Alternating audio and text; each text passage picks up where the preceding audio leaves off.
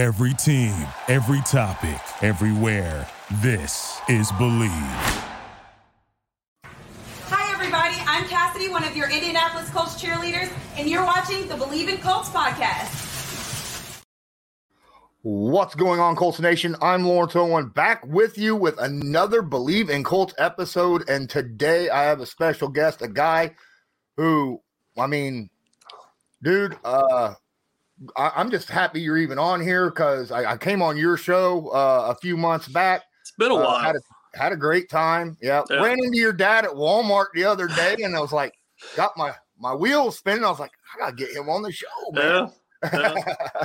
uh, tell everybody a little bit about yourself, uh, your own personal show, and where they can find you. Uh, name's Carl Holiday at Barles Barkley on Twitter. My nickname's Barl, so I put the word play on Charles Barkley.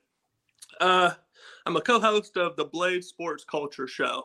Uh, it's a sports slash culture music show. Kind of a lull in sports right now, unless you're a baseball fan. So we've been more on the music side. About to turn up football.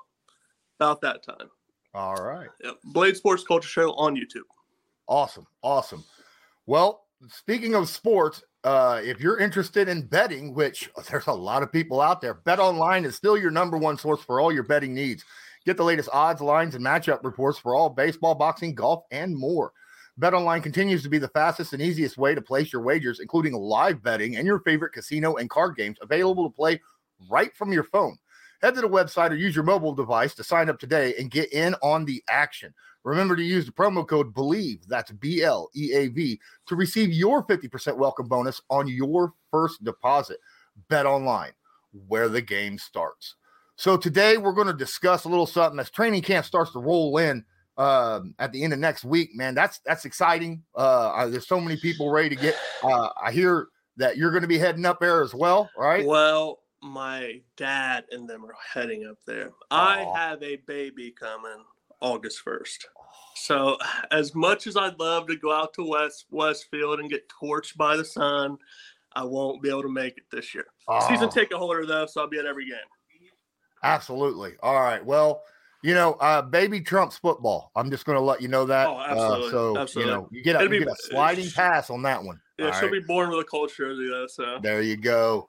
There you go. Well, with with training camp coming up, there is big questions out there about the team. There's a lot of different uh, questions about, you know, youth, the quarterback, the offensive line play, so much stuff. So, my whole thing is on this show, we're going to discuss the position group that we individually believe has the most weight on their shoulders to perform well this upcoming 2023 NFL season. We might and, have the same one. Hmm? We might have the same one. I was talking to you earlier, but the more I started thinking about it, I'm like, wait a second.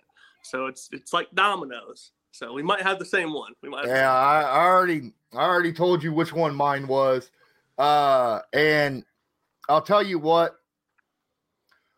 We could talk a little bit about the pressure of other other position groups as well while we're here. Since we got, if we do have the same one, that's fine.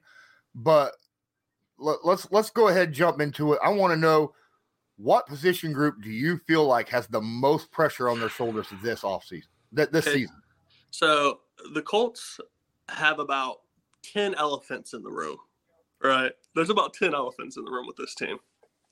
Obviously, elephant number one, you know. You're not making fun of the line players, right? Oh, absolutely not. Absolutely not. bigger the better. I'm bigger.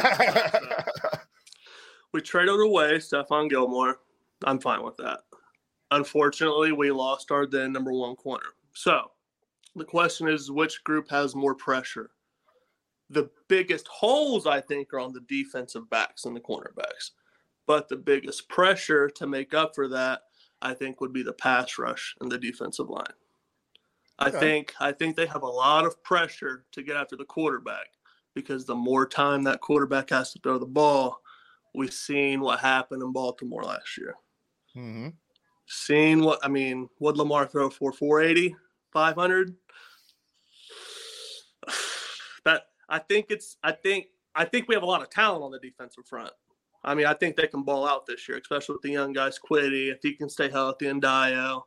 I think we can ball out, but I think that's where the most pressure is going to be. Well, I'm going to kind of back up your statement just a little bit to build on that a little. Uh, absolutely 100% because I, I feel like, you know, the defensive back field right now is kind of playing with house money because they are young. You know, they're not expected to play really outstanding. Now they end up finishing 32nd in the NFL. Then might there might be some raised eyebrows, but you know they don't. I don't think that there's a lot of pressure for. I mean, there's three rookies drafted Yeah. rookies there. You know, at the cornerbacks alone. So I feel like they're playing with house money. And you're right, it is on that defensive front to get pre- to get pressure and sacks. And we all know Gus Bradley, much like Matt Eberflus, does not blitz a lot at all, right? And he he he tries to get pressure with the front four. Now, last year the Colts, they were top ten in the NFL in sacks, right? Quietly, they were I think third in the NFL walking into I think week thirteen or something like that, right? And then fell off, but really it, it really depends and you're right with with the defensive ends we know what we got with grover we know what we got with defoe Absolutely. we do not have yet found somebody to step up into that number one 10 plus sack guy role and we need some of these young guys to do so right with We thought Dangbo and all them we thought Yan, we think Yannick was going to be it last year. He just he just didn't pan it.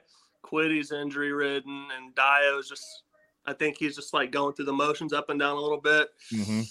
I mean, we get Tyquan back this year, correct? yes yes we did sign Tyquan for a one year but again he's got to stay healthy he can't have another blown knee man, dude. I you feel know halfway for through the kid. season I feel so bad for that kid, dude. We were at the Tennessee game when he blew his knee out oh a couple years back. Man, I felt so bad for him. I, I I'm glad they're giving him another shot. I really Me too. When he's on the field, he seems to produce.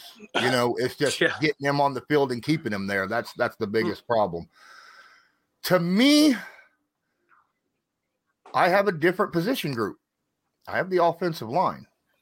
Um, look, the the offense is going to run right through that offensive line, literally and you know figuratively, with the fact that no matter who's at quarterback, no matter who is at quarterback, it's Jonathan Taylor and the running back group that's going to end up kind of setting the tone for this offense. And the offensive line has to open up holes for that group.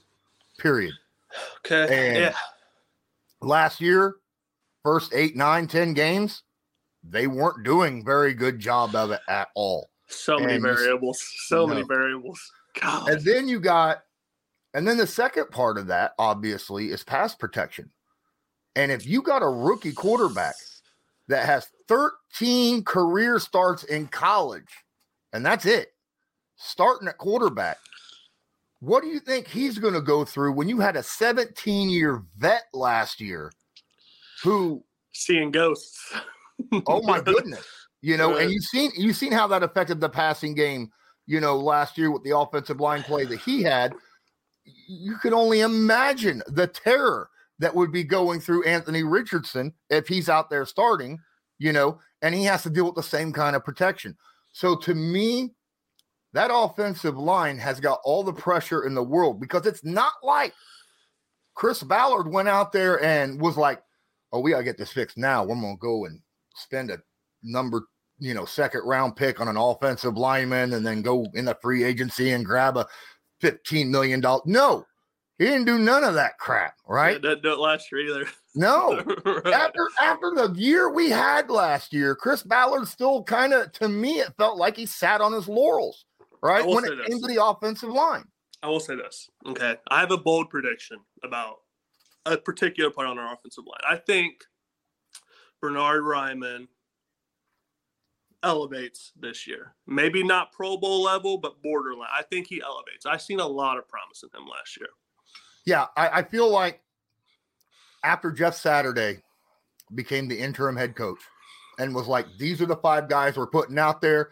They're going to stay there. There's no more Russian roulette at Kind of have consistency. line.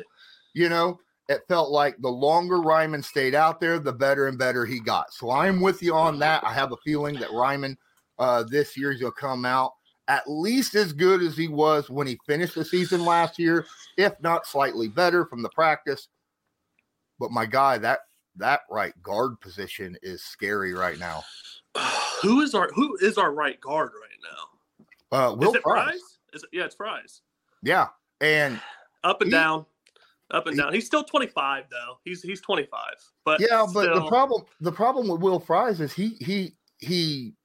Okay, one thing that he can improve on easily, in my opinion, is recognizing blitz schemes, delayed blitzes, twists, stunts, things of that nature. That's just comes with experience and going over it over and over and over, seeing that stuff on the field. I mean, he's got the size, man. He's 6'6", 305. Yes, but yet he gets bowled over.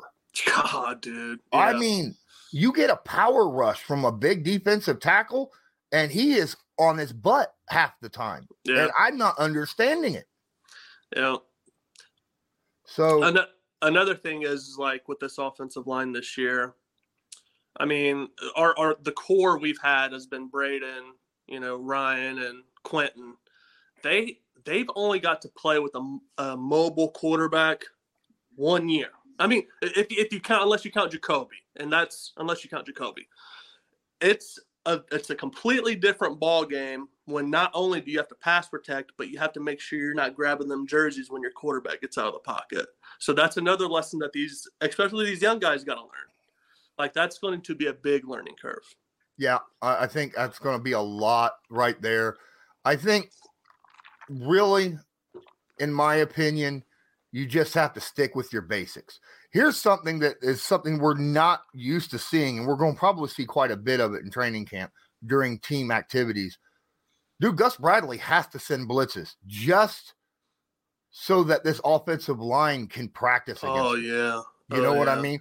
Just That because you don't use the blitzes during games, you got to show it to your offensive line. And I think that's another reason why the offensive line had a lot of heartache and problems early in the season because Gus wasn't sending blitzes at practice for them to practice against. Just patting him on the butt like a baby. Yeah. Yeah. Yeah. I mean, even I think even Quenton said at one point he thought they were losing their physicality. Like Mhm. we're talking about one of the dudes that would just put people in the dirt and he felt like he wasn't playing physical anymore. Like Mhm. something something did change. Like I think me and you talked about it like when you came on before like what like when Saturday when set like the offensive line kind of changed a little bit. Yes. Like they they they felt like what the fuck we done? What are we doing? Yeah. Yeah, I do feel like Saturday uh made them, you know, made them feel accountable for every single thing and not just themselves, like the guy next to him. You know, like they were they were making the guy next to him accountable, right? And that's that's the big thing because the guy next the offensive line is only as good as its weakest link, right? So you could be playing well, the buddy on your left could be playing well, but the guy on your right's playing like crap. That is going to affect how you play and the guy on his right. You know, Quenton's the biggest right. example of that. Quenton's the biggest example. I mean, where Braden, I mean, can we say Quenton regressed a little bit when he has to guard two people? Like, I mean, right? there's no there's no doubt that Ryan and Braden regret, regressed, but Quentin, I mean, th- he's literally this. Well, here's here's something about Ryan, you know, and I'm I'm not sure Ryan regressed as much as a lot of people believe because he's sitting there with the right guard that's having issues all season long, right? No matter who was at right guard, whether it was Fries, whether it was Pinter, Wasn't you Pryor right guard one at one point? yeah, Like I think they I think there was like a carousel. I think there was one Yeah. game I think it was prime time where they shuffled the entire offensive line. yeah, Right. yeah, and at, at some point, you know, you have to pick a guy to block, right?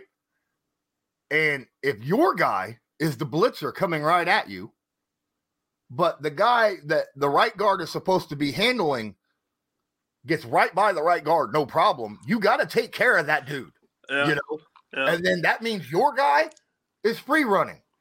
And that's if the if the defensive line's not doing stunts or Yeah, br- bringing in an extra one, then you then you have a whole other variable to deal with. exactly. So, their brains. so the, the the thing about Ryan is I feel like if you put what is supposed to be in front of him and just let him take care of his own, I think he's a top notch center in the NFL. But if He- you're trying he to put so much on his sure. plate, huh? I said he definitely was at one point for sure. Like, Yeah. for sure. I mean, when it comes to run blocking, I think he's fantastic because of his ability to hand a guy off a double team and get to the second level. That's one of the reasons why in 2021, Jonathan Taylor busted over 1,800 yards rushing, you know, had over 20 touchdowns on the season, right?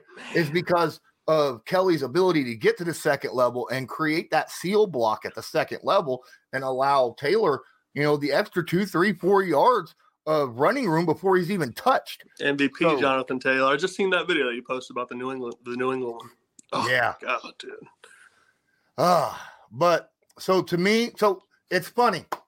I think it's really funny that uh between the two of us, our two biggest position groups that have the most weight on their shoulders entering this season is the two position groups front. both the head coach and the GM say is the most important on the team, and that's in the trenches on the offensive and defensive line. Chris Ballard preached that, man. When Mhm. when we first hired him a while back, God, he, he just preached the games are one of the trenches, and he started to build it. He started to build it, but I don't know. I think the quarterback thing really just it just it it's a broken record, man. It's a broken record for Colts fans. It just set us back so far, especially with the GM who is known for drafting in the trenches and we're putting so much pressure on him to draft a quarterback. He's like, okay, I'm just going to draft a quarterback now. Like, I mean, I, I, I hope it. I hope it pans out for for my sanity. I hope it pans out for my sanity. Yeah. Um, a lot of people are going to say that uh, the most of the pressure is going to be on the quarterback position this year. Nah, I don't. I, I feel like the quarterback position, no matter who's out there, whether it's Gardner Minshew or whether it's um, Anthony Richardson, they're. I I feel like they're playing a little bit with house money this year for sure. uh, because you know it's first time in a Colts uniform. One of them first time ever being in the NFL. You got a whole new offensive system, offensive playbook, other than Gardner Minshew, but everybody else around Gardner is you know dealing with that you know new new system that they're having to, to build. New So I- offensive I- coordinator. yeah, yeah, we got we yeah we got Jim Bob over there. Um, the only the only thing I think that we've kept on the offense is Reggie Wayne Reggie, right? Yep. right?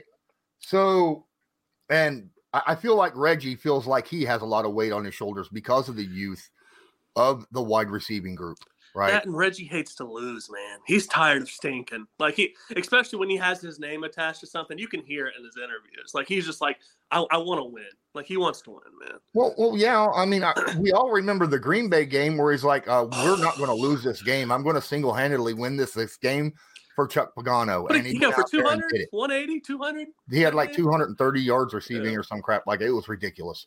Yeah. Uh it was it was unbelievable game from Reggie. Uh just to will the Colts to win in that game. Now, I wish that he could will the Colts to win every game uh you know while he's a coach, but that's a little bit different. Only You so can- much you can do. Yeah. Our wide you can only, receiver room looks only good. yell at somebody so much. Our wide receiver room looks good. I ain't hating on him. I mean, a lot of promise there. Oh, uh Josh Downs. Downs.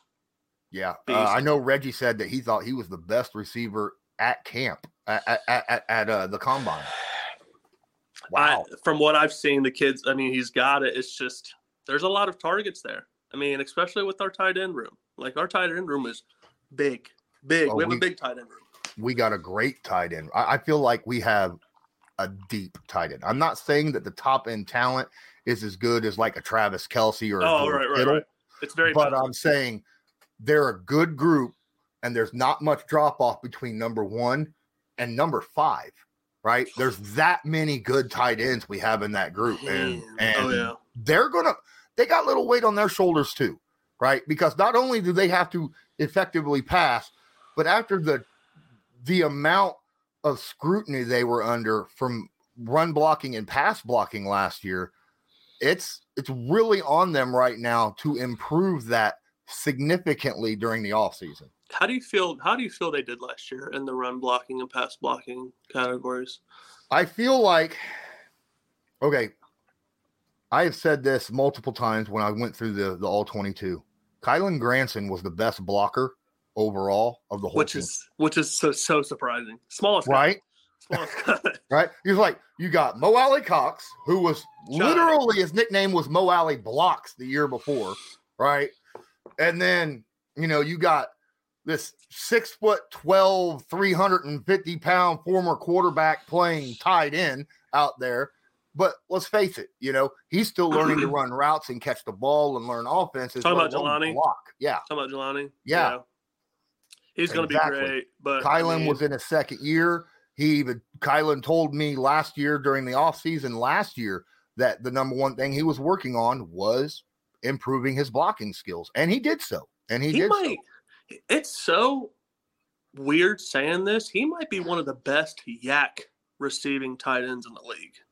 He's amazing. He's he's Like really yards good. after catch. He was number three in the NFL in the tight end at yards per separation per Oh, I believe it. I believe it. He was yeah, and and Parris Campbell was number number five in wide receivers in yards per separation. Shame we couldn't keep Campbell. He's Uh, do great. He's going to do very well in New York. Oh yeah, very well in New York. I feel like he's he's got the opportunity to be the the uh, The guy. the guy. Yeah, he does. I mean, who, who Darius Slayton?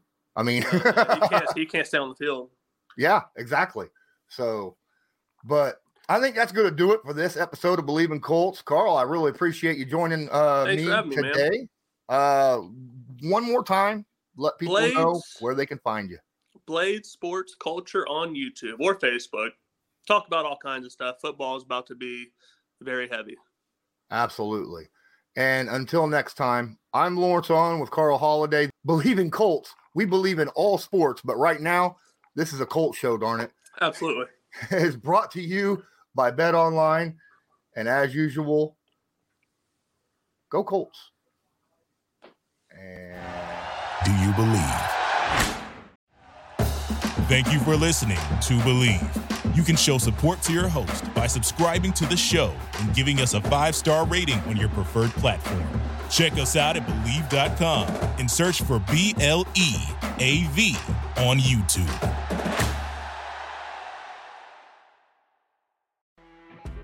You know, when you're listening to a true crime story that has an unbelievable plot twist that makes you stop in your tracks? That's what our podcast, People Are the Worst, brings you with each episode. I'm Rachel. And I'm Rebecca. We're identical twins who love true crime cases that make you say, didn't see that coming, and we hate the people responsible for them. Listen to People Are the Worst now on Apple, Spotify, or wherever you get your podcasts.